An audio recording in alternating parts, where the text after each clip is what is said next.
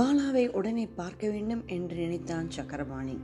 அதே வேளையில் பாலா கையில் ஒரு சாக்குப்பையை தாங்கியபடி லாயிர்ஸ் ரோட் மூலையில் நடந்து போய் கொண்டிருந்தாள்.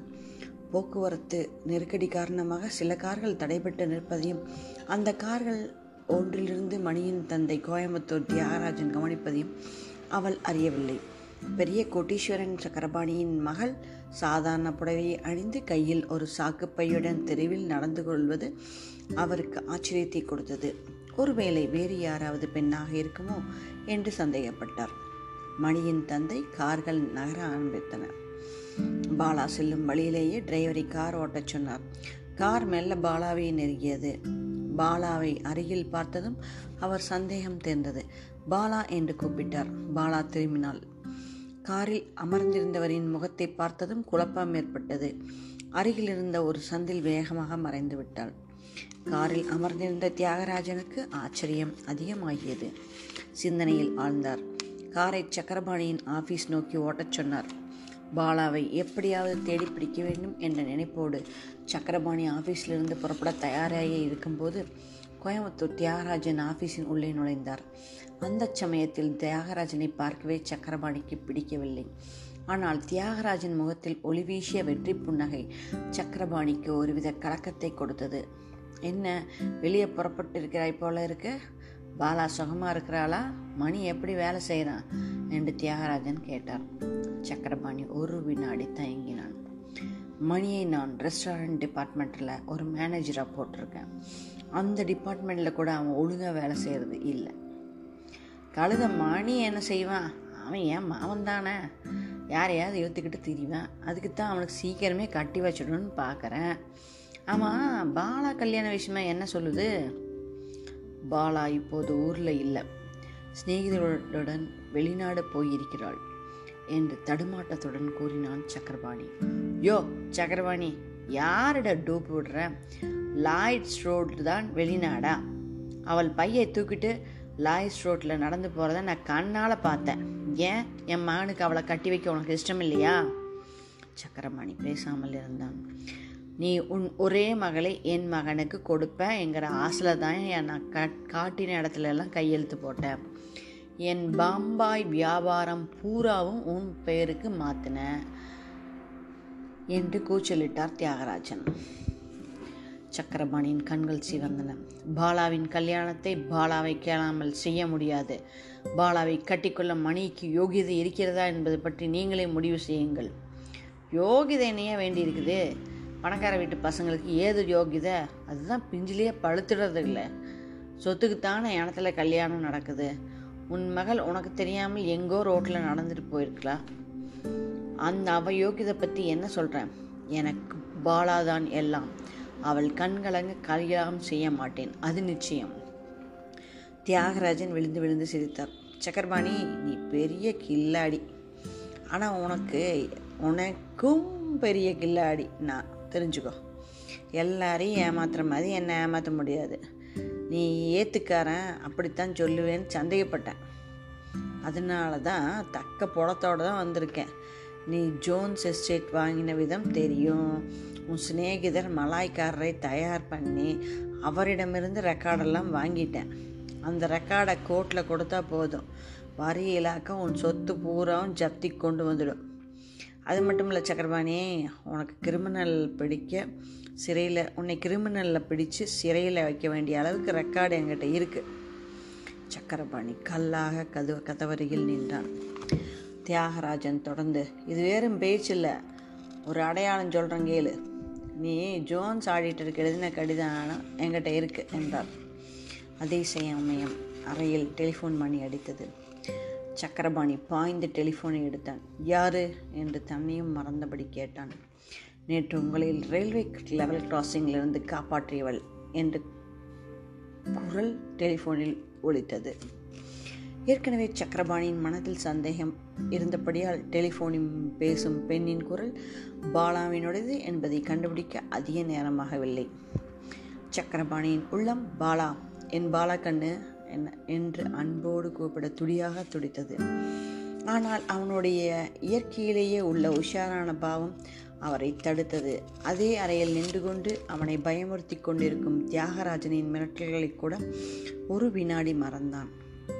யாரம்மா நீ? எனக்கு இவ்வளவு பெரிய உதவி செய்துட்டு என்னை சந்திக்காமலேயே சென்று விட்டாய் என்று டெலிஃபோனில் சொன்னான். அப்பாவுக்கு நான் தான் பேசுகிறேன் புரியலையாட்டிருக்குது என்பதில் பாலாவுக்கு ஒருவித மன திருப்தி யாராக இருந்தால் என்ன சார்?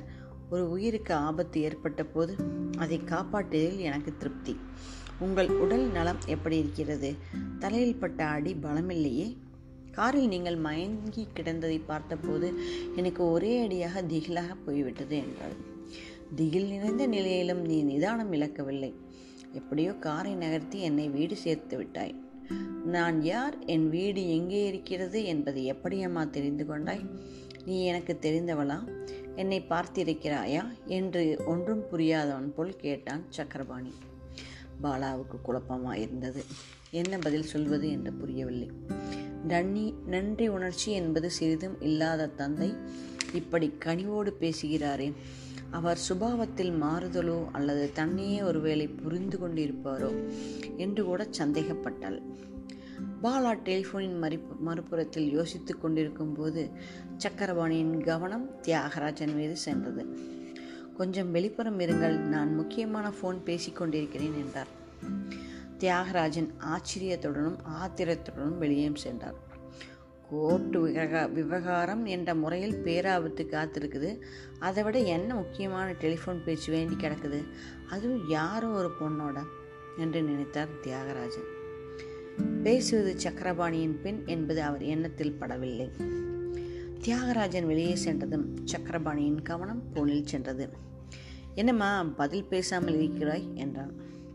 சார் நான் உங்கள் ஸ்தாபனத்தில் வேலை செய்யும் ஒரு முக்கியமான நபரின் பெண். உங்களை அடையாளம் தெரிந்ததால்தான் நான் அன்றிரவு காப்பாற்ற முடிந்தது என்று மலப்பனால பதிலை சொன்னாள். சக்கரபாணி சிரித்து கொண்டான். என் ஸ்தாபனத்தில் வேலை செய்யும் முக்கியமான நபர்களில் என்னையும் ஒரு ஒருவனாக கருதுகிறேன். எனக்கும் ஒரு பெண் இருக்கிறாள். ஆனால் அவளுக்கு என் மீது உனக்கு இருக்கும் அக்கறை இருந்தாள் என்று கூறிவிட்டு வாக்கியத்தை வேண்டுமென்றே முடிக்காமல் நிறுத்தினான். பாலாவுக்கு இந்த குற்றச்சாட்டை கேட்கவே வேதனையாக இருந்தது. உங்களுக்கு இருப்பது ஒரே ஒரு பெண். அவளுக்கு உங்களிடமும் உங்கள் மனைவியிடமும் அக்கறை இல்லை என்று சொல்வது சரியாயிருக்குமா? என்று குரல் குரல் நடுக்கத்துடன் கேட்டாள். சக்கரபாணியின் குற்றச்சாட்டு அவள் மனத்தை தைத்து விட்டதை பாலாவின் குரல் நடுக்கமே காட்டியது. சக்கரபாணிக்கு அவன் மனம் மகிழ்ச்சி அடைந்தது. என் உயிரை காப்பாற்றிய நீயும் ஒரு பெண் போலத்தான். உன்னிடம் உண்மையை சொல்வதில் தப்பொன்றுமில்லை. என் மகள் என்னிடம் ஒரு வார்த்தை கூட சொல்லாமல் எங்கோ போய்விட்டாள். எல்லா வசதியும் செல்வமும் இருக்கும்போது அவள் ஏன் போனாள் என்று எனக்கு புரியவில்லை என்று சொல்லி நிறுத்தினான். பாலா ஒரு வினாடி யோசித்தாள். பிறகு உடலளவில் வாழ்ந்தால் செல்வம் போதும். சில சமயம் மனதளவில் வாழ்பவர்களுக்கு மன திருப்தி பண்பில் வழிவரும். அந்த திருப்தி இல்லாவிட்டால் செல்வமே மூச்சை திணற வைத்து ஓட வைக்கும். ஒருவேளை உங்கள் மகளுக்கு மனத்தில் குறையிருக்கலாமோ என்னவோ என்றார். சக்கரபாணி யோசித்தான். பாலா வீட்டை விட்டு ஓடிய ஓடியதன் காரணத்தை இப்போது தான் முதல் முறையாக கேட்டான். என் அறிவுக்கு தெரிந்தவரையில் அவளுக்கு நான் ஒரு குறையும் வைக்கவில்லை. ஒருவேளை அவளை பணத்தாசை பிடித்த இளைஞன் எவனாவது மனை மயக்கி கடைத்து போயிருந்தால்? என்ன சார் நீங்கள் புத்திசாலியாக இருப்பீர்கள் என்று நினைத்தேன். இப்படி பேசுகிறீர்களே. பணத்தாசை பிடித்த எந்த இளைஞனும் பணத்தின் நடுவே வாழும் பெண்ணை பணத்திலிருந்து பிரித்து கடத்தி போவானா? அவனுக்கு பைத்தியமா? உங்கள் பெண் ஒருவித கிறுக்காக இருந்தால்? கரெக்டம்மா. நான் ஒரு வித கிறுக்கு என் மனைவி இன்னொரு விதத்தில் இருக்கு அதே போல் என் பெண்ணும் இருக்கலாம். ஆனால் அவளை பற்றி நான் கவலை கவலைப்படாமல் இருக்க முடியுமா? நீயே சொல்லம்மா.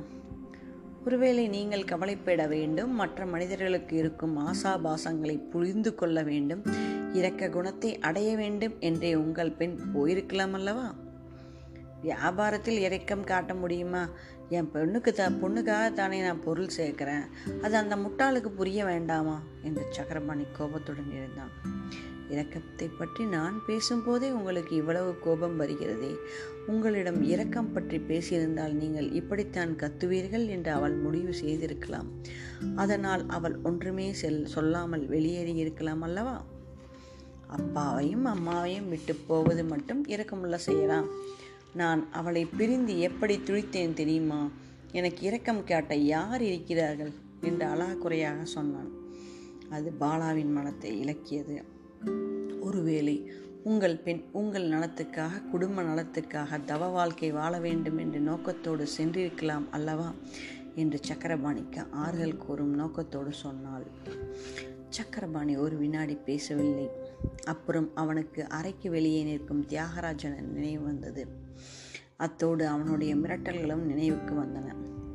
தியாகராஜன் கோட்லே வழக்காடும் பச்சி என்பது சக்கரபாணிக்கு தெரியும். நாம் கோர்ட் ஏறினால் நம் வியாபாரத்துக்கு ஆபத்து. ஏராளமான எதிரிகளை உடைய நான் ஒரு வழக்கில் தோர்த்துவிட்டால் எல்லோரும் எதிரே திரும்பி விடுவார்கள்.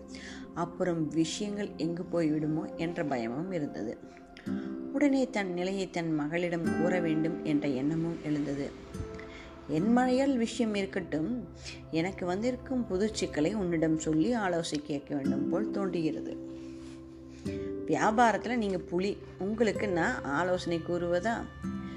இது பூராவும் வியாபார விஷயம் இல்லை பெண்ணே. இது ஓரளவு குடும்ப விஷயம்தான். என்னை ஆபாத் ஆபத்தில் இருந்து காப்பாற்றிய நீ இதில் எனக்கு சரியான யோசனை சொல்வாய் என்று நம்புகிறேன். என் மகளை கோயம்புத்தூர் தியாகராஜன் என்ற செல்வந்தரின் மகன் மணி என்பவனுக்கு கொடுப்பதாக ஒருமுறை சொல்லியிருந்தேன். அவர் இப்போது அந்த கல்யாணத்தை நடத்தும்படி வற்புறுத்துகிறார். இல்லாவிட்டால் என் வியாபார ரகசியங்களை அம்பலப்படுத்துவதாக மிரட்டுகிறார். என் மகள் ஊரில் இல்லை. வெளிநாடு போயிருக்கிறாள் என்று மற்றவர்களிடம் சொல்லி வருவது போல் அவரிடமும் போய் சொன்னேன். அந்த பாவி மனிதன் என் மகளை இன்று லாய்ட் ஸ்டோட் மூடையில் பார்த்திருக்கிறான். ஆகையால் நான் சொல்வது பொய் என்று என்னிடம் சண்டை போடுகிறான். அவனை பகைத்துக் கொள்வதால் நான் என் சொத்தின் ஒரு பகுதி என் அந்தஸ்து நல்ல பெயர் முதலியவற்றை இழக்க நேரிடும். என் மகள் இருக்குமிடமோ தெரியவில்லை. அவள் வீட்டை விட்டு ஓடிப்போய்விட்டாள் என்ற உண்மையை வெளியே சொல்லவும் முடியவில்லை. எனக்கு என்ன செய்வதென்றே புரியவில்லை என்று சக்கரபாணி கூறினான். பாலாவுக்கு மனம் பகீர் என்றது மணியை மணப்பதா? ஒரு காலம் முடியாது. அவள் தந்தையின் கவலை நிறைந்த குரலிலிருந்து விஷயம் அவருக்கு ஆபத்தானது என்றும் புரிந்தது. இந்த சம்பந்தத்தை பற்றி நீங்கள் என்ன நினைக்கிறீர்கள்? என்று கேட்டாள். சக்கரபாணி யோசித்தபடி பதில் சொன்னான். தியாகராஜன் சிறந்த செல்வந்தர். ஓரளவுக்கு பொருத்தமான சம்பந்தம் தான் என்று நினைக்கிறேன். பாலா அதிர்ச்சி அடைந்தாள். தன்னையும் மறந்தாள். அந்த மணி அயோக்கியனாக இருந்தால் உங்கள் பெண் அவளை முற்றிலும் வெறுத்தால் உங்கள் விவகாரத்திலிருந்து காப்பாற்றிக் கொள்வதற்காக நீங்கள் அவளை மணி என்ற பழிப்பிடத்தில் பழியாக்குவீர்களா என்று படபடப்புடன் கேட்டாள். சக்கரபாணி என் சொத்தே போனாலும் என் கண்மணியை நான் எந்த பழிப்பிடத்திலும் பழியிட மாட்டேன். அவள் வாழ்வின் வளம்தான் எனக்கு முக்கியம். ஆனால் அவள் எங்கிருக்கிறாள் என்ன நினைக்கிறாள் என்று தெரியாத நிலையில் தியாகராஜனிடம் மாட்டிக்கொள்ள விரும்பவில்லை. விவகாரம் தொடங்கிவிட்டால் எவ்வளவோ வம்புகள் கிளம்பும். அப்புறம் அவற்றை சரிப்படுத்த முடியாதே என்று யோசிக்கிறேன். உன் யோசனை என்னம்மா? என்று கனிவுடன் கேட்டான். டெலிஃபோன் சம்பாஷணை மெல்ல மெல்ல நகர்ந்து நான் உங்கள் மகள் பாலா என்று ஒப்புக்கொள்ள வேண்டிய நிர்பந்தத்துக்கு வந்துவிட்டதே என்று பாலா வருந்தினாள். தந்தைக்கு என்ன யோசனை கூறுவது என்று புரியாமல் யோசித்தாள். என்னம்மா பதில் பேசல? என் சிக்கலுக்கு ஒரு வழி சொல்லம்மா? என்று சக்கரபாணி தூண்டினான். இவ்வளவு அவசரப்படுகிறீர்களே மிகவும் கெட்டிக்காரரான உங்களாலேயே திருக்க முடியாத பிரச்சனைக்கு இவ்வளவு சீக்கிரம் நான் எப்படி முடிவு சொல்ல முடியும்? நாளை வரை அவகாசம் கொடுங்கள். சக்கரபாணி நீ எங்கே இருக்கிறாய்? உன்னை எங்கே சந்திப்பது என்று சொல் என்றான். நாளை மாலை நீங்கள் பாலா தியேட்டரில் பால்கனியில் முதல் வரிசையில் இடது கோடியில் உட்கார்ந்திருங்கள். நான் உங்களுக்கு பின்புறச் சீட்டில் வந்து அமர்வேன். அப்புறம் பேச வேண்டியதை பேசுவோம். உங்களை நான் நேரில் சந்திக்க முடியாததற்கு சில காரணங்கள் இருக்கின்றன. உங்களுக்கு சொந்தமான தியேட்டர் என்ற எண்ணத்தில் விளக்கை போடச் சொல்லி என்னை பார்க்க முயல வேண்டாம். அது உங்களுக்கும் உங்கள் பெண்ணுக்கும் பெரிய தீங்கு விளைவிக்கும். உன் உத்தரவுப்படியே காத்திருக்கிறேன் என்று சொல்லிவிட்டு போனை வைத்தான் சக்கரபாணி. அதே சமயத்தில் கோயம்புத்தூர் தியாகராஜன் அறையில் நுழைந்தார். என்னையா இவ்வளோ நேரம் ஃபோனில் பேசிகிட்டு இருக்கிறேன் அதுவும் ஒரு பொட்டை கழுதியோட என்று இழுத்தார் தியாகராஜன். தியாகராஜன் பொட்டை கழுதி என்ற வார்த்தையை உபயோகித்ததும் சக்கரபாணிக்கு ஆத்திரியத்தை தூண்டியது. கட்டுப்படுத்தி கொண்டு தியாகராஜன் கொஞ்சம் பொறுங்கள். ஒரு வாரம் டைம் கொடுங்கள் என்றான். பொறுக்க முடியாதியா? பொறுக்க முடியாது. சக்கரபாணி பொறுத்தா காங்கேயத்தார் கதையாயிரும். உமக்கு தெரியும்ல அவர் மகன் செங்கோடனுக்கு கட்டி வைக்காமல் இருந்தார். பயல் ஈரோடு பவானியில் எக்கச்சக்கமாக மேய்ஞ்சிருக்கான் பெரியப்பாக்கார செங்கோடனுக்கு பொண்ணு பார்த்தாரு. உடனே அரை டஜன் ஜீவ ஜீவனாம்சம் சூட்டு வந்துருச்சு கோயம்புத்தூர் கோட்டில் எல்லாம் கை குழந்தையோட. ஒருத்தி சென்னிமேலையிலேயே கட்டிக்கிட்டேங்கிறா இன்னொருத்தி குருவாயிலேங்கிறா மேலகாரன் புரோகிதர் சாட்சியோடு வந்துட்டாங்க. பாவம் காங்கேயத்தார் காடு பூமின்னு சாசனம் பண்ணி அக்க போகிற நிறுத்தினார். நான் பெத்த நாய் மணி செங்கோடனோட ஆறு வருஷம் சேர்ந்து படிச்சிருக்கான் ஒரே ஸ்கூலில் இவன் அவனுக்கு மட்டமாக இருப்பானா? அதான் சக்கரபாணி பயப்படுறேன். என்ன தியாகராஜன் உங்கள் மகனை பற்றி இவ்வளவையும் பேசிட்டு என் மகளை கேட்குறீங்களா நல்லா இருக்கா? அந்த நாய்க்கு என் மாணிக்கத்தை கொடுக்கலாமா? உங்கள் மகன் மட்டும் என்னவா? அவளும் தான் உங்களுக்கு தெரியாமல் லாய்ஸ் ரோட்டில் சுற்றிட்டு இருக்கான் உங்கள் மகனை பேசுகிற மாதிரி என் மகளை பற்றி பேசாதீங்க.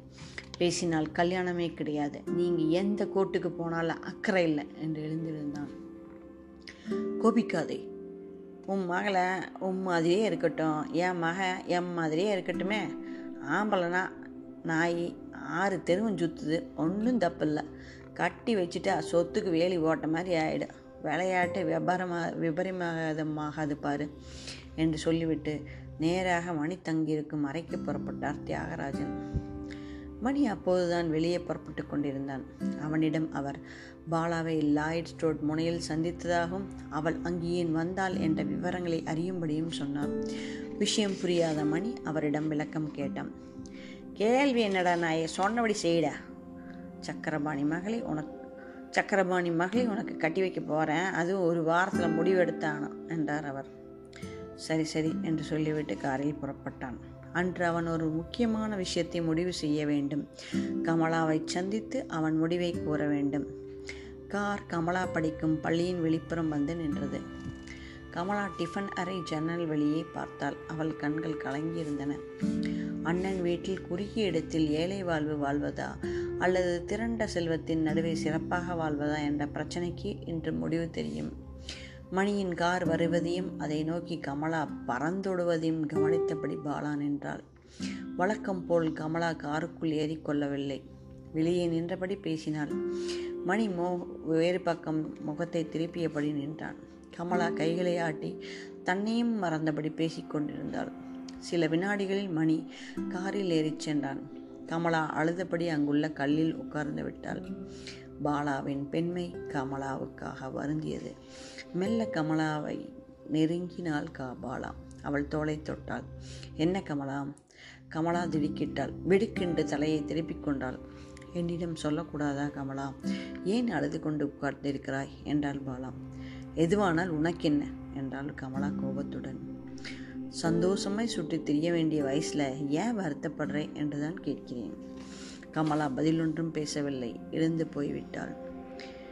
பெரிய சுமதாங்கி மனம் அது என்பது மனம் என்பது பெரிய சுமைதாங்கி பாலா வீட்டை விட்டு புறப்பட்டதிலிருந்து அவளுக்குத்தான் எத்தனை சோதனைகள் எத்தனை இன்னல்கள். இன்பமாக குழந்தை போல் மனச்சுமை இல்லாது வாழ்ந்த பாலாவுக்குத்தான் ஒன்றன் மேல் ஒன்றாக எவ்வளவு சிக்கல்கள். லால்குடி சீனிவாசன் வீட்டில் சுமதியாகவும் அத்தான் மோகன் வீட்டில் சுந்தரியாகவும் வாழ வேண்டியது இருந்தது.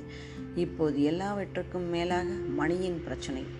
பாலா தந்தையோடு டெலிஃபோனில் பேசிய பேச்சிலிருந்து ஒன்று அவளுக்கு தெரிந்தது. அவர் கோயம்புத்தூர் தியாகராணிச்சரிடம் மாட்டிக்கொண்டிருக்கிறார். அவளை மணிக்கு கொடுக்காவிட்டால் அவருடைய அந்தஸ்து கௌரவம் செல்வம் இவைகளுக்கு கெடுதி விளையும் என்பது தெளிவாக தெரிந்தது.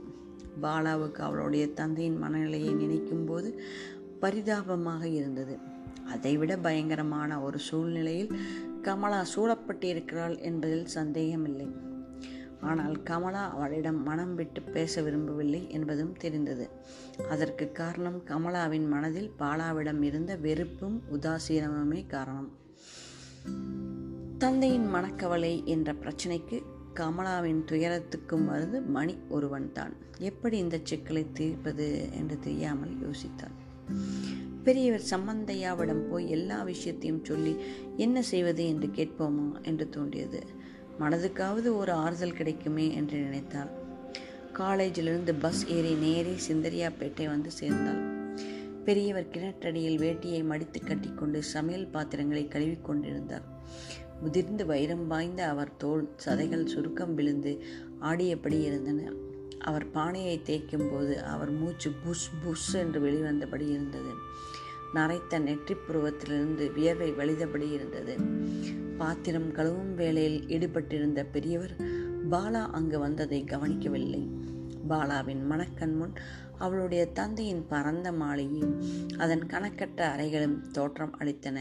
கால் புதையும் கம்பளங்கள் விரிக்கப்பட்டு சோபாக்கள் குளிர்சாதன பெட்டிகள் பொருத்தப்பட்ட வசதி நிறைந்த அறைகள் கண்முன் தோன்றின. உழைத்து பின் உல்லாச ஓய்வு அடைய வேண்டிய பருவத்திலுள்ள இந்த பெரியவர் கிணற்றிலிருந்து தண்ணீர் எடுத்து அவரே சோறாக்கி அந்த பாத்திரங்களை கழுவ வேண்டுமா? சென்னை நகரத்தின் கோடீஸ்வரனின் மாமனார் தன் வயோதிகத்தை இப்படியா வருந்தி உடைத்து கழிக்க வேண்டும் என்று நினைத்தாள். இம்மாதிரியான வாழ்க்கை அமைப்பில் அர்த்தமே இல்லையே என்று நினைத்தாள். அவள் கண்களில் நீர் நினைந்தது கிழவர் தலை நிமிர்ந்து பார்த்தார். காற்றில் கேசம் பரந்த தலையுடனும் நீர் நிறைந்த கண்களுடனும் தன்னுடைய பேத்தி நிற்பதை கண்டார்.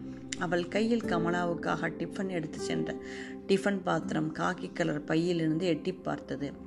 சொர்க்க வாழ்வில் வாழ்ந்து வந்த தன்னுடைய ஒரே பேத்தியை வறண்ட தத்துவம் பேசி ஒரு வேலைக்காரியை நிலைக்கு கொண்டு வந்து விட்டோமே என்று வருந்தினார். தத்துவ ஞானி சாதாரண மனிதரானார் என்னம்மா பாலா கண்ணு ஏமா அலற என்று கேட்டார்.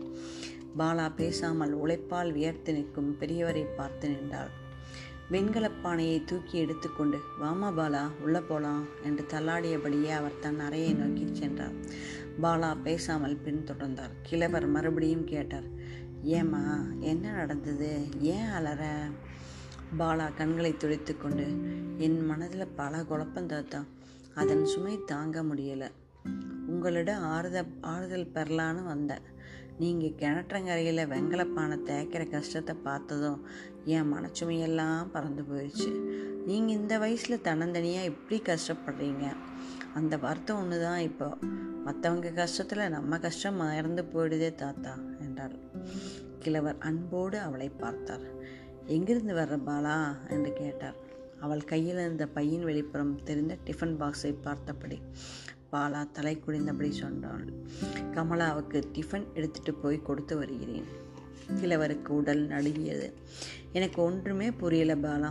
நீ இந்த மாதிரி ஆனதற்கு நான் தான் காரணம் என்று வருத்தத்துடன் சொன்னார் இந்த மாதிரி ஆனதில் குறை ஒன்றுமில்ல தாத்தா. எனக்கு வாழ்க்கை சுவையாக தான் இருக்குது அப்பா இப்போது இர இரவு இரவில் தூங்குகிறார். அம்மாவின் மனநிலையில் ஒரு நல்ல மாறுதல். அப்பாவின் உயிருக்கே ஆபத்து ஏற்பட்ட போது அதிசயமாக நான் அங்கே போய் சேர்ந்தேன். என்னால் அவரை காப்பாற்ற முடிஞ்சுது.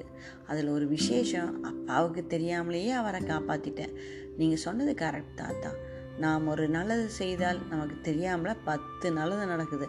ஆனால் திடீர்னு இப்போ தான் ஒரு தி புரியாத திருப்பம் வந்திருக்குது. என்ன திருப்பம் பாலா? என்று கேட்டார் பெரியவர். கோயம்புத்தூர் தியாகராஜனால் சக்கரபாணிக்கு ஏற்பட்டிருக்கும் நிர்பந்தத்தையும் அதை நீக்க அவள் தியாகராஜனின் மகன் மணியை மணக்க வேண்டிய சங்கடத்தையும் விளக்கினாள். பிறகு மணிக்கும் கமலாவுக்கும் இடையே உள்ள உறவையும் சொன்னாள். கிழவர் கவலையோடு சிரித்தார். நீ மணியை மணக்க விரும்புகிறாயா? என்று கேட்டார். பாலா சிரித்தாள் என்ன தாத்தா ஒன்றும் தெரியாத மாதிரி கேட்குறீங்க என் மனதில் யார் இருக்காங்கன்னு கூடவா உங்களுக்கு தெரியாது. நீயும் மௌனம் மணக்கிறது தாம்மா முறை அதுதான் கடவுளுக்கு சம்மதமாக இருக்கும் என்றார் பெரியவர். அதே போல் அந்த மணி கமலாவை மணக்கிறது தான் முறை. நான் நுழைந்த பின் லால்குடி சீனிவாசன் பெண்ணுக்கு ஒரு ஏமாற்றம் துக்கம் வருவது எனக்கு புரியல தாத்தா.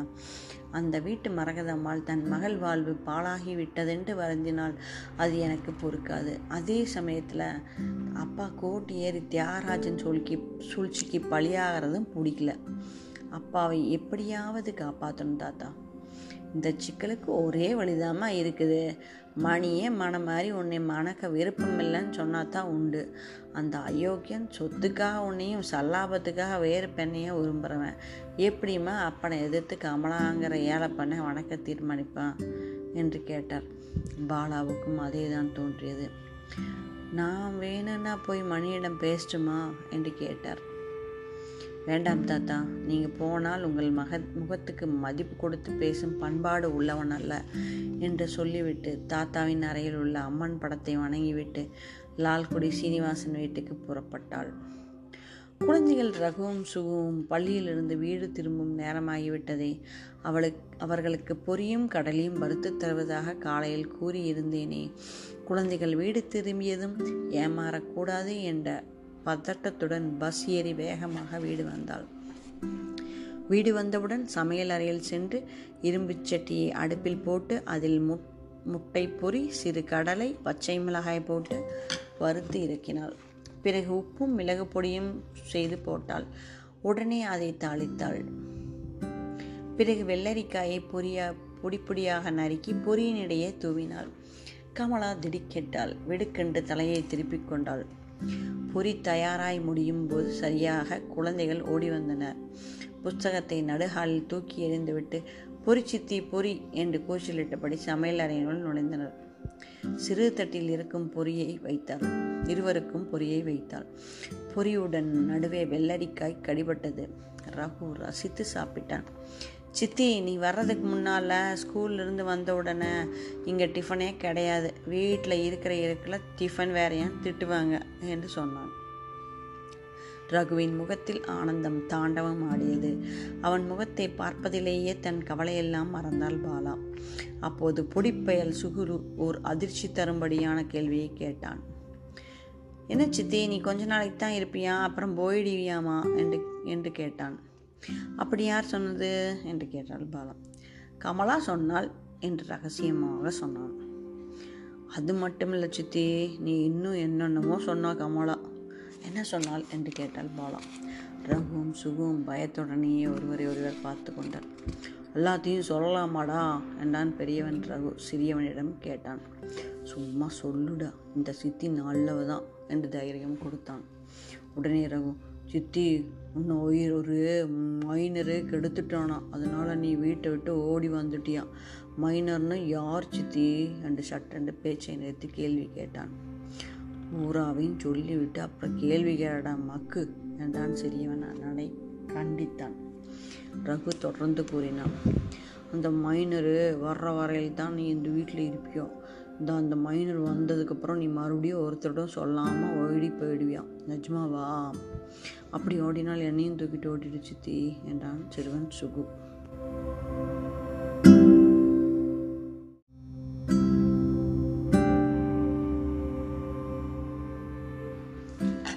பாலாவுக்கு வேதனையாக இருந்தது. கமலா தன் வாழ்வில் உள்ள குறைபாடு மற்றவர்களுக்கு இருப்பதாக கற்பனை செய்து மகிழ்கிறாள் என்பதை நினைக்கவே பாலாவுக்கு ஒரு பக்கம் சிரிப்பு வந்தது மறுபக்கம் அழுகை வந்தது. குழந்தைகளிடம் இது பற்றி பேசுவதே தவறு என்று நினைத்தாள் நீங்கள் பொரியை சாப்பிட்டுவிட்டு போய் விளையாடுங்க என்று சொல்லி பேச்சை மாற்ற முயன்றான். ஆனால் சிறுவன் சுகு விடுவதா இல்லை சித்தி அப்படி அந்த மைனர் வந்தானா சொல்லு. நான் போய் அவனிடம் கெஞ்சி கேட்குறேன் டே மைனர் என்னை எடுத்துகிட்டு போடா. எங்கள் சித்தியை விட்டுறான்னு கேட்க போகிறேன் என்றான். ஆசா ஆசை. நீ கேட்டால் மைனர் விட்டுருவானா? என்றான் ரகு. ஏண்டா அண்ணா விட மாட்டான் பாபர் கேட்ட உடனே கடவுள் ஹுமாயின் உயிரை விட்டுட்டு பாபர் உயிரை தாண்டா எடுத்துகிட்டு போனார். அது மாதிரி தானடா இதுவும் என்றான். குழந்தை சுகு தன் மீது வைத்திருந்த கள்ளமில்லா பாசத்தை கண்டு பாலா மகிழ்ந்தாள். அப்படியே சுகுவை எடுத்து முத்தமிட்டாள். என்ன சித்தி எப்போ பார்த்தாலும் அந்த பையிலையே முத் முத்தம் கொடுக்குற? எனக்கு கிடையாதா? என்றான் ரகு. அண்ணா உனக்கு தான் வாய் நிறைய பொறி இருக்கிறதே என்றான் பதிலுக்கு சிறுவன் சுகு. பெரியவனின் குற்றச்சாட்டு உண்மை என்பதை உணர்ந்தான் பாலா. சிறுவன் சுவை முத்தமிடுவதற்கு காரணம் அவன் பிஞ்சு குழந்தை என்பதாலா? அப்படியானால் ரகு பெரியவன் அளவே சுகுவின் நெற்றியும் அதன் மீது விழுந்த கேசமும் குறுகுருவென்ற கண்களும் அத்தான் மோகனை ஞாபகப்படுத்துவதனாலா? பாலா தனக்குத்தானே சிரித்து கொண்டாள். ஆனால் அதே வேளையில் சக்கரபாணி வேதனையில் ஆழ்ந்திருந்தான். சாரங்கன் உதவி கொண்டு ஆஃபீஸில் பைல்களை புரட்டியதில் யாரோ ஆஃபீஸ் துரோகி சில முக்கியமான கடிதங்களை எடுத்து தியாகராஜனிடம் கொடுத்திருக்க வேண்டும் என்று தெளிவாயிற்று. சில கடிதங்கள் ஃபைலில் இல்லை. இரும்பு புட்டியை திறந்து கடிதங்களை யார் எடுத்திருப்பார்கள் என்று புரியவில்லை. அவனையும் சாரங்கனையும் தவிர வேறு யாரும் இரும்பு பெட்டியை திறப்பதில்லை. சாரங்கனை நிமிர்ந்து பார்த்தான். சாரங்கன் நடுங்கினார். சார் நான் அப்படியெல்லாம் தப்பு செய்ய மாட்டேன் சார். நான் உங்களுக்கு துரோகம் செய்வானே சார் என்று சொல்லிவிட்டு அடியற்ற நெருமரம் போல் காலில் விழுந்தான். சக்கரபாணி அமைதியாக நான் ஒன்றும் சொல்லவில்லையே ஏன் காலில் விழுகிறீர்கள்? என்றான். நீங்கள் வார்த்தையிலே சொல்ல வேண்டுமா? முழித்தாலே புரிகிறதே சார். இவ்வளவு வருஷம் அவங்களோட பழகிட்டு இது கூடவா தெரியாது? என்று நடுங்கியபடி நின்றார். சக்கரபாணி சிந்தித்தான். சாரங்கன் குற்றவாளியாக இருந்தாலும் அவரை திருடன் என்று சொன்னால் அவர் உடனே தியாகராஜன் சார்பில் கோர்ட் சாட்சியாகி விடுவார். என்று நினைத்தான். மனதில் உள்ள ஆத்திரத்தை அடக்கி கொண்டு நீங்கள் செய்யவில்லை. நீங்கள் எப்படி செய்வீங்க? நீங்கள் எனக்கு துரோகம் செய்த மறுநாள் என்ன ஆகும் என்று உங்களுக்கு தெரியாதா? இது யார் செய்த வேலை என்று தெரியணும். அவனை உடனே அழிக்கணும் என்று கூறிவிட்டு தியாகராஜனை எப்படி மடக்குவது என்று யோசித்தான். அன்றிரவு கமலா ஒருவித உணர்ச்சியும் இல்லாது சாப்பிடுவதை பாலா கவனித்தாள். வழக்கமாக அவள் அவள் சமையலை பற்றி கோளாறு சொல்லாமல் சாப்பிட மாட்டாள். பாலாவை இடக்காக இரண்டு வாக்கியங்களாவது மடக்காமல் இருக்க மாட்டாள் ஆனால் இன்று அவள் சாதாரணமாக இருந்தாள். கமலா படுக்கப் போகும் முன் நடுக்கூடத்தில் மாட்டியிருந்த முருகன் படத்தின் முன்பு சில வினாடிகள் நின்று கொண்டிருந்தாள். அதை பார்த்து ரங்கன் புரளியாக என்ன கமலா அதிசயமாக முருகன் படத்து முன்னே நின்று கண்ணு மூடி நிற்கிற இப்போ பறிச்ச சமயம் கூட இல்லையே.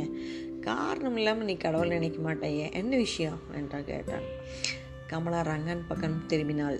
சாப்பாட்டு அறையின் மூலையில் நின்று கொண்டிருந்த பாலாவின் பார்வையை கமலாவின் பார்வை சந்தித்தது. கமலா தலை குனிந்தால் ரங்கனுக்கு பதில் சொல்லாமலே படுக்கை அறைப்புறம் சென்று விட்டாள். ரங்கன் பாலாவின் புறம் சிரித்தபடி திரும்பினான். பாத்தியா சுமதியே இன்னைக்கு கமலா பதில் பேசவே இல்லை. ஏதோ விசேஷம் இருக்கு. இல்லாட்டி நான் இந்த மாதிரி பேசுனதுக்கு வட்டி முதல்மா அவள் பதில் பேசாமல் இருக்க மாட்டாள் என்று சிரித்தபடி சொன்னான். பாலா ரங்கன் கூதியதை ஆமோதிக்கவும் இல்லை மறுக்கவும் இல்லை. மௌனமாக சமையல் பாத்திரங்களை எடுத்து வீட்டின் பின்கட்டில் உள்ள குழாயடியில் கொண்டு போய் போட்டாள்.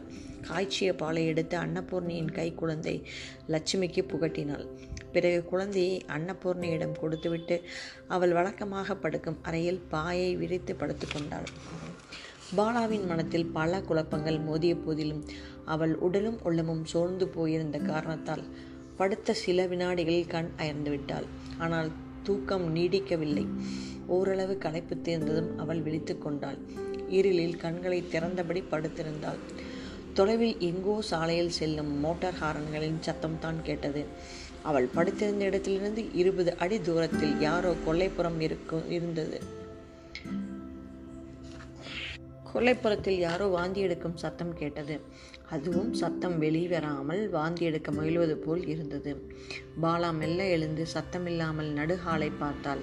நடுஹாலில் மரகதம்மாள் படுத்திருந்த இடத்தின் அருகில் இருந்த கா படுக்கை காலியாக இருந்தது. பாலா குழப்பத்தோடு திரும்பி வந்து சாய்ந்து கொண்டாள். கொல்லைப்புறத்திலிருந்து எந்தவித சத்தமும் கேட்கவில்லை. பிறகு ஒரு பெண் விசித்து அழும் சத்தம் கேட்டது. பாலா மறுபடியும் எழுந்தாள். கொல்லைப்புறம் சென்றாள். அங்கு பாத்திரங்கள் துளக்க வேண்டியதற்காக போடப்பட்டிருந்தன. முட்டத்தில் குழாய்களில் துணிகளை அடித்து துவைக்க ஒன்றரை அடி உயரமுள்ள பாறாங்கள் புதைக்கப்பட்டிருந்தது. அந்த துவைக்கும் கல்லின் மீது உட்கார்ந்தபடி கமலா அழுது கொண்டிருந்தாள். அவளை பார்க்கவே பாலாவுக்கு வேதனையாக இருந்தது. ஆனால் அவளுடன் இந்த நிலையில் பேச்சு கொடுக்கவும் பாலாவுக்கு பயம். வந்து தன் படுக்கையில் கண்மூடி படுத்து கொண்டாள். ஆனால் தூங்கவில்லை. சில நிமிடங்களில் கமலா நுழைந்தாள். பாலா பாதி கண்களை திறந்தபடி கமலாவை கவனித்தாள். கமலா சில வினாடிகள் பாலாவை கவனித்தபடியே நின்றாள். திடீரென்று ஒரு தீர்மானத்துக்கு வந்தவள் போல அந்த அறையின் ஒரு கோடிக்கு சென்றாள். அங்கு மூளையில் வைக்கப்பட்டிருந்த ஒரு சிறு பெட்டியை எடுத்தாள். அதே அறையில் கொடியில் உளத்திருந்த ஒரு புடவை ரவிக்கு எடுத்து பெட்டியில் அடைத்தாள். பிறகு மூளையில் மாட்டியிருந்த அந்த அவள் தந்தை லால்குடி சீனிவாசனின் படத்தை பார்த்தபடி நின்றாள். என்ன தோன்றிற்றோ தெரியவில்லை. அந்த படத்தின் அடியில் மண்டியிட்டு வணங்கினாள். வணங்கி எழும்போதே அவள் குரலில் ஒருவித முனங்கள் தெரிந்தது. அவள் கண்களில் நீர் நிறைந்தது. கண்ணங்களில் வழிவதை பார்த்தாள் பாலா. பிறகு கமலா நடுக்கூடத்துக்கு போனாள். அங்கு தூங்கும் அவள் தாயை பார்த்தபடி நின்றாள். கண்களை துடைத்துக்கொண்டு மறுபடியும் அறைக்குள் நுழைந்தாள். பெட்டியை எடுத்துக்கொண்டு கொல்லைப்புறம் சென்றாள். பாலாவுக்கு விஷயம் விளங்கவில்லை. பெட்டியுடன் வீட்டை விட்டு ஓடுகிறவளாக இருந்தால் நடுக்கூடத்து வழியே வெளிப்புற கதவை திறந்து கொண்டு போக வேண்டும். கொல்லைப்புறம் ஏன் செல்கிறாள்? பாலா யோசித்தாள். உலர்த்தியிருந்த புடவையை எடுத்துக்கொண்டு கொல்லைப்புறம் சென்றது. ஒருவேளை கொள்ளைப்புறத்து குளியலறையில் உள்ள குறுக்கு விட்டத்தில் புடவையை கட்டி கழுத்தில் சுருக்கிட்டு கொள்ளவோ? பாலாவுக்கு பயம் ஏற்பட்டது. எழுந்து கொல்லைப்புறம் நோக்கி ஓடினாள். அங்கு கமலா இல்லை. அடுத்தபடி பாத்ரூம்குள் நுழைந்தாள். அங்கும் அவள் இல்லை. பாலாவுக்கு நிம்மதி ஏற்பட்டது. அவள் எங்குதான் மாயமாய் மறந்திருப்பாள் என்று ஆச்சரியப்பட்டாள். அப்போது ஓரடி சதுரம் உள்ள கதவு காற்றில் அடித்துக்கொள்ளும் சத்தம் கேட்டது. குப்பைக்காரி பாத்ரூமை சுத்தப்படுத்துவதற்காக தனியே வாசலில் அமைக்கப்பட்ட சந்தின் கதவு. கதவு அது. க- கமலா அந்த கதவு வழியே சென்றிருக்கிறாள் என்பது தெளிவாயிற்று. பாலாவும் அதே வழியில் சந்தில் நுழைந்து தெருவுக்கு வந்தாள். சற்று தூரத்தில் கமலா சென்று குறிப்பு கொண்டிருப்பது தெரிந்தது. பாலா அவளை நோக்கி ஓடினாள். கமலா கமலா என்று கூப்பிட்டபடி கமலா ஸ்தம்பித்து நின்றாள். நீ விழிச்சிட்டு இருந்தியா சுமதி? ஆமாம் நீ எங்கே போகிற நான் எங்கே போனால் உனக்கு என்ன? அது தப்பு. நீ ஆத்திரப்பட்டு ஒன்றும் செய்து விடாது என்றாள் பாலா. ஒன்றும் செய்து விடாது என்றால் நீ என்ன சொல்கிறாய்? வாழ்வை முடிக்கிறது தப்பு. வீட்டுக்கு வா கமலா என்று மன்றாடினாள் பாலா. கமலா சிரித்தாள். பாலா திகைத்தாள். என்ன சுமதி? நானா தற்கொலை செய்து கொள்கிறவள். நான் ஒரு கோல சுமதி. உம்மாதிரி நான் தப்பு செய்து வீட்டை விட்டு ஓடுகிறேன். இப்போது புரிந்ததா? என்று கேலியும் துக்கமும் கலந்த குரலில் சொன்னாள். தப்பு செய்துவிட்டுத்தான் வீட்டை விட்டு ஓட வேண்டும் என்பதில்லை கமலா. பிறகு தவறுகளை திருத்தவும் நடந்து போனதுக்கு பிராயச்சித்தம் தேடவும் சில பேர் வீட்டை விட்டு வெளியேறுவது உண்டு. உன் விஷயம் எதுவானாலும் சரி உன் கஷ்டத்தை என்னிடம் சொல்லு நான் உனக்கு வேண்டியதை செய்கிறேன் என்றாள் ஏன் ஒரு ஓடுகாலி? தங்க இடமெல்லாம் எங்கள் வீட்டில் தரித்திரத்தில் வந்து ஒட்- ஒதுங்கி இருக்கிறாய் எனக்கு நீ உதவி செய்கிறாயா? என்ன திமிரடி உனக்கு? என்றாள் கமலா. பாலா நில் கமலா என்று மன்றாடினாள் ஆனால் கமலா பைத்தியம் போல் சிரித்தபடி நடந்தாள். பாலா பொறுமையை இழந்தாள் ஒருவித வெறி அவளை பற்றி கொண்டது. கமலாவின் முன்பு ஓடிப்போய் அவள் கன்னத்தில் பலார் பலார் என்று அறைந்தாள் கமலா அந்த திடீர் தாக்குதலை எதிர்பார்க்கவில்லை. திகைத்து போனாள். பாலா தொடர்ந்து அவளை அடித்தாள். என்னை விடு சுமதி நீ சொல்கிறபடி நான் கேட்கிறேன். என்னை அடிக்காத சுமதி என்ற பிறவி கோழையின் குரலில் கெஞ்சினாள் அவள். பெட்டியை தூக்கி கொண்ட வீட்டுக்கு போ. உன்னை ஏமாற்றியது மணிதானே என்றாள் பாலா. கமலா பயத்தோடும் ஆச்சரியத்தோடும் மணியை உனக்கு தெரியுமா? அவன்தான் என்னையை உன்னையும் ஏமாற்றி விட்டு ஓடும்படி செய்தானா? என்ற அசத்தனமான ஒரு கேள்வியை கேட்டாள். பாலாவுக்கு கோபம் வந்தது. முட்டாள் பெண்ணே உன் மாதிரி நான் ஒன்றும் யாரிடமும் ஏமாறவில்லை. மணியோடு நீ பேசியதை பார்த்தேன். அப்போதே சொல்லியிருப்பேன் உன் திமிர் மனசு என் வார்த்தையை நம்பியிருக்காது. மணியுடைய அப்பா அவர் யோக்கியதையெல்லாம் எனக்கு தெரியும். நீ உண்மையிலேயே மணியை விரும்புகிறாயா? ஆமாம் சுமதி. என் வாழ்வு உயிர் எல்லாவற்றையும் அவரிடம் ஒப்படைத்து விட்டேன். அவரை மணந்தால் அது போதும். இரண்டு மாதமாக நான் முழுகவில்லை சுமதி. எனக்கு ஒன்றும் புரியவில்லை என்று அழுதாள். பாலாவுக்கு அவளை பார்க்கவே வெறுப்பாக இருந்தது. இப்போது அழுது என்ன பிரயோஜனம்? வெள்ளிக்கிழமை ராத்திரி பீச்சில் படகு மறைவில் உலகத்தையே மறந்து சிரி சிரி என்று சிரித்தாயே. அப்போது எப்படி இருந்தது? என்று தன் மனதில் பொங்கிய ஆத்திரம் தீர கேட்டாள். கமலா பாலாவின் முகத்தை பார்த்து நடுங்கி நின்றாள். மணியை பற்றி தெரிந்திருக்கிறது அவர் அப்பாவை தெரிந்திருக்கிறது நான் செய்தது எல்லாமே தெரிந்திருக்கிறது. நீ என்ன யாச்சினியா பேயா சுமதி? என்று பயத்துடன் கேட்டாள். நான் உன்னை காப்பாற்றப் போகும் உன் அன்பு சகோதரி பா வீட்டுக்கு போவோம் என்று தேர்தல் சொல்லி கமலாவை அழைத்து கொண்டு மறுபடியும் வீட்டுக்கு வந்தாள் கமலாவுக்கு சுமதி ஏன் தன்னுடைய விஷயத்தில் அக்கறை கொள்ள வேண்டும் என்று புரியவில்லை. நான் தான் சுமதி உன்னை எப்போதுமே கேவலமாக பேசியிருக்கிறேன்.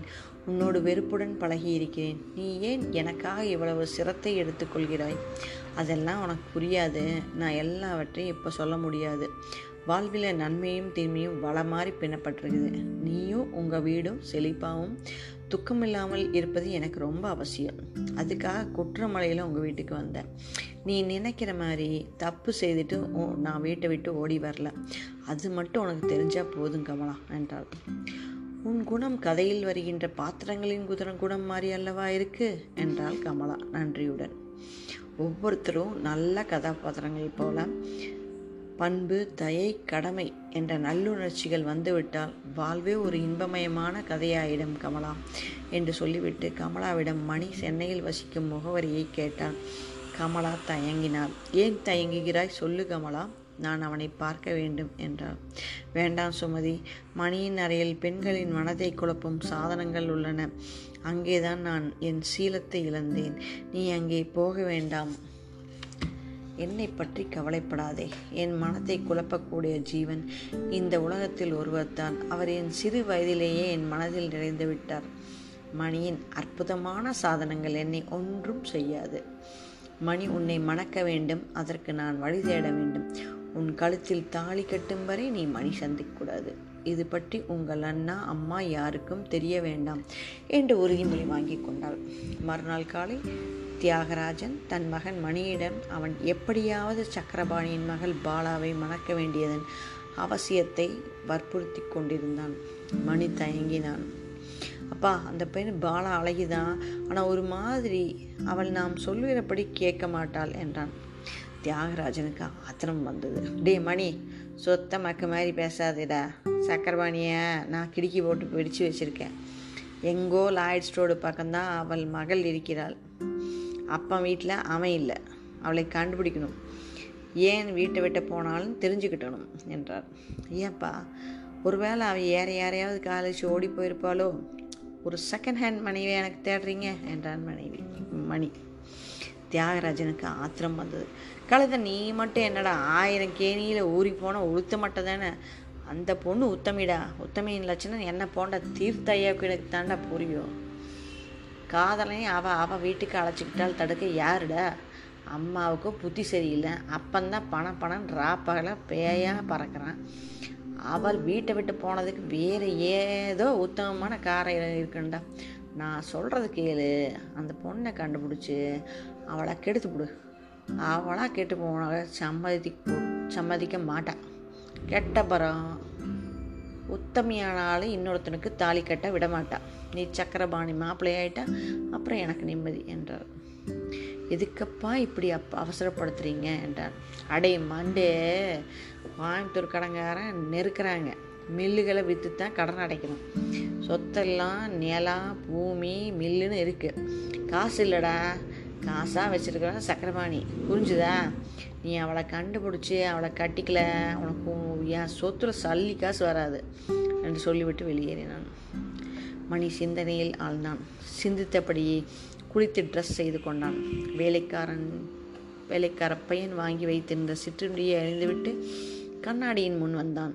தன்னுடைய அழகை கண்ணாடியில் பார்த்து கொண்டான். சென்ட்டை எடுத்து ஒரு முறை தன்னுடைய ஆடை மீது ஸ்ப்ரே செய்து கொண்டான். பாலா பாலா அவளை என்னால் கவர முடியுமா? என்று தன்னைத்தானே கேட்டுக்கொண்டான். அப்போது அவன் பார்வை கண்ணாடியில் ஆய்த்து நின்றது. அவன் முகம் ஆச்சரியத்தால் மாறியது.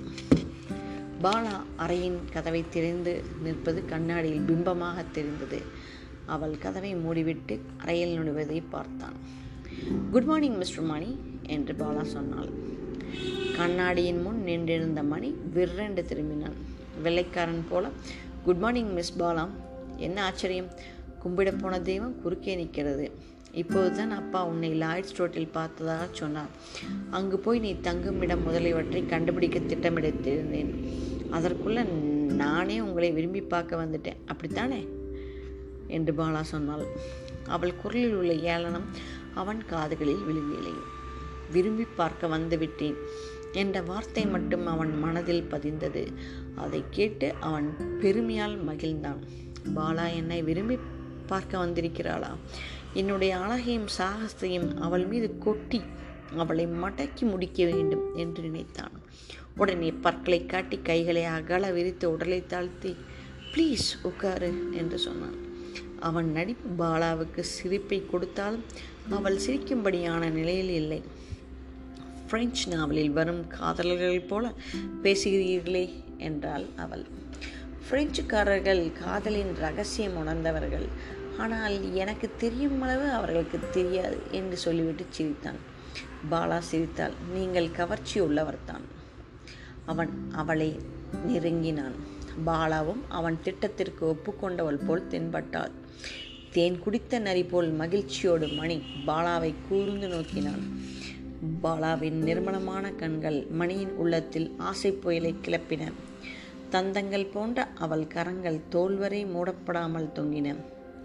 பருவத்தின் நிலையில் ஒளி வீசும் தோள்களை மணியின் கரங்கள் பற்றத் துடித்தன. பாலா அவனையே கவனித்தபடி இருந்தாள்.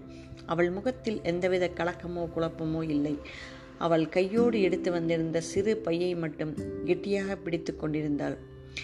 மணி பாலாவின் திறந்த தோள்களை பற்றி கொள்ள கை நீட்டினாள். பாலா சிரித்தபடி ரொம்ப அவசரப்படுகிறீர்களே. இது இதுவா பிரெஞ்சு நாட்டில் நீங்கள் நீங்கள் கற்றுக்கொண்ட காதல் பாடல் லட்சணம் என்றாள். மணி அசடு வழியே சிரித்தான். பாலா எழுந்து போய் அந்த அறையின் கதவை உட்புறம் தாளிட்டுவிட்டு வந்த படுக்கையில் உட்கார்ந்தாள். இதை மணியால் நம்பவே முடியவில்லை. மன்னித்து விடு பாலா நானே கதவை தாளிட்டிருக்க வேண்டும் என்று சொல்லிவிட்டு அவள் அருகில் வந்து உட்கார்ந்தான். பாலா அவனை பார்த்து புன்முறுவல் பூத்தபடி உட்கார்ந்திருந்தாள். ஏன் என்று மணிக்கு புரியவில்லை. மணி முகத்தில் அசடு வழிய தொடர்ந்து பேசினான். நீ இங்கு வருவாய் என்று நான் சற்றும் எதிர்பார்க்கவில்லை. அன்று ஒரு நாள் நீ காரில் நடந்து கொண்ட விதத்திலிருந்து என்ன நினைப்பது? பாலா குழந்தை போல நான் எப்படி நடந்துட்டேன்? என்று கேட்டான். நீ என்ன அன்றைக்கு அன்னைக்கு பா கடிச்சிட்டேன் அது கிடக்கட்டும் பாலா. எங்கள் அப்பா எங்கோ லாய்ஸ் ரோட்டில் உன்னை பார்த்தா சொன்னார். உங்கள் அப்பா நீ ஊரில் இல்லைன்னு சொல்கிறாரா உனக்கும் அப்பாவுக்கும் மனஸ்தாபமா? ஏன் வீட்டை விட்டு ஓடி வந்துட்டேன் என்ற கேள்வியிலேயே அடிக்கிறான். அதெல்லாம் உங்களுக்கு விளக்கமாக சொல்ல முடியாது. சொன்னாலும் உங்களுக்கு புரியக்கூடிய பக்குவம் இல்லை. அது நான் அப்படி எனக்கு பக்குவம் இல்லைன்னு சொல்கிறேன் பக்குவம் இருந்தால் உங்கள் அப்பா உங்களை எடுத்ததுக்கெல்லாம் நான் ஐ கழுதான் என்று திட்டும்போது மந்தி மாதிரி கேட்டுக்கொண்டா இருப்பீங்க. என்று நேரடியாக தாக்கினாள். மணி கலங்கினான். உங்களை நாய் என்று சொல்வது போல் என்னை எங்கள் அப்பா சொன்னா நான் பொறுத்துக்க மாட்டேன். ஆமாம் நாயின் சுபாவம் என்னவென்று தெரியுமா உங்களுக்கு? மணி பேச்சு எங்கோ செல்கிறது என்று குழப்பத்துடன் விடுத்தான் பாலா சிரித்தபடி அவனிடம் சொன்னாள் ஒரு வீட்டிலிருந்து எச்சில் இலையை எறிவார்கள். நாய் ஓடி போய் எச்சில் தின்னும். உடனே அடுத்த வீட்டிலேருந்து இன்னொரு விலை விழுகும். சாப்பிடும் மேலையில் பாதியில் விட்டுட்டு அடுத்த இலைக்கு ஓடும். அம்மாதிரி உங்களுக்கு இலையை விட்டு இலைக்கு ஓடும் சுபாவம் இருந்தால் நீங்கள் நாய் என்று ஒப்புக்கொள்ளலாம். உங்கள் தந்தை சொல்வது சரி என்று கூறலாம் என்று சொல்லி மணியை அர்த்தத்துடன் பார்த்தாள். என்ன பாலா நாலு நல்ல காதவா காதல் வார்த்தையா? ஜாலியாக பேசாமல் எச்சிலெல்லாம் நாய் இதெல்லாம் பார்த்து பேசிட்டியே என்று அவன் சலித்துட்டான் சலித்து கொண்டான். நான் காரணமாக தான் பேசுகிறேன் மணி.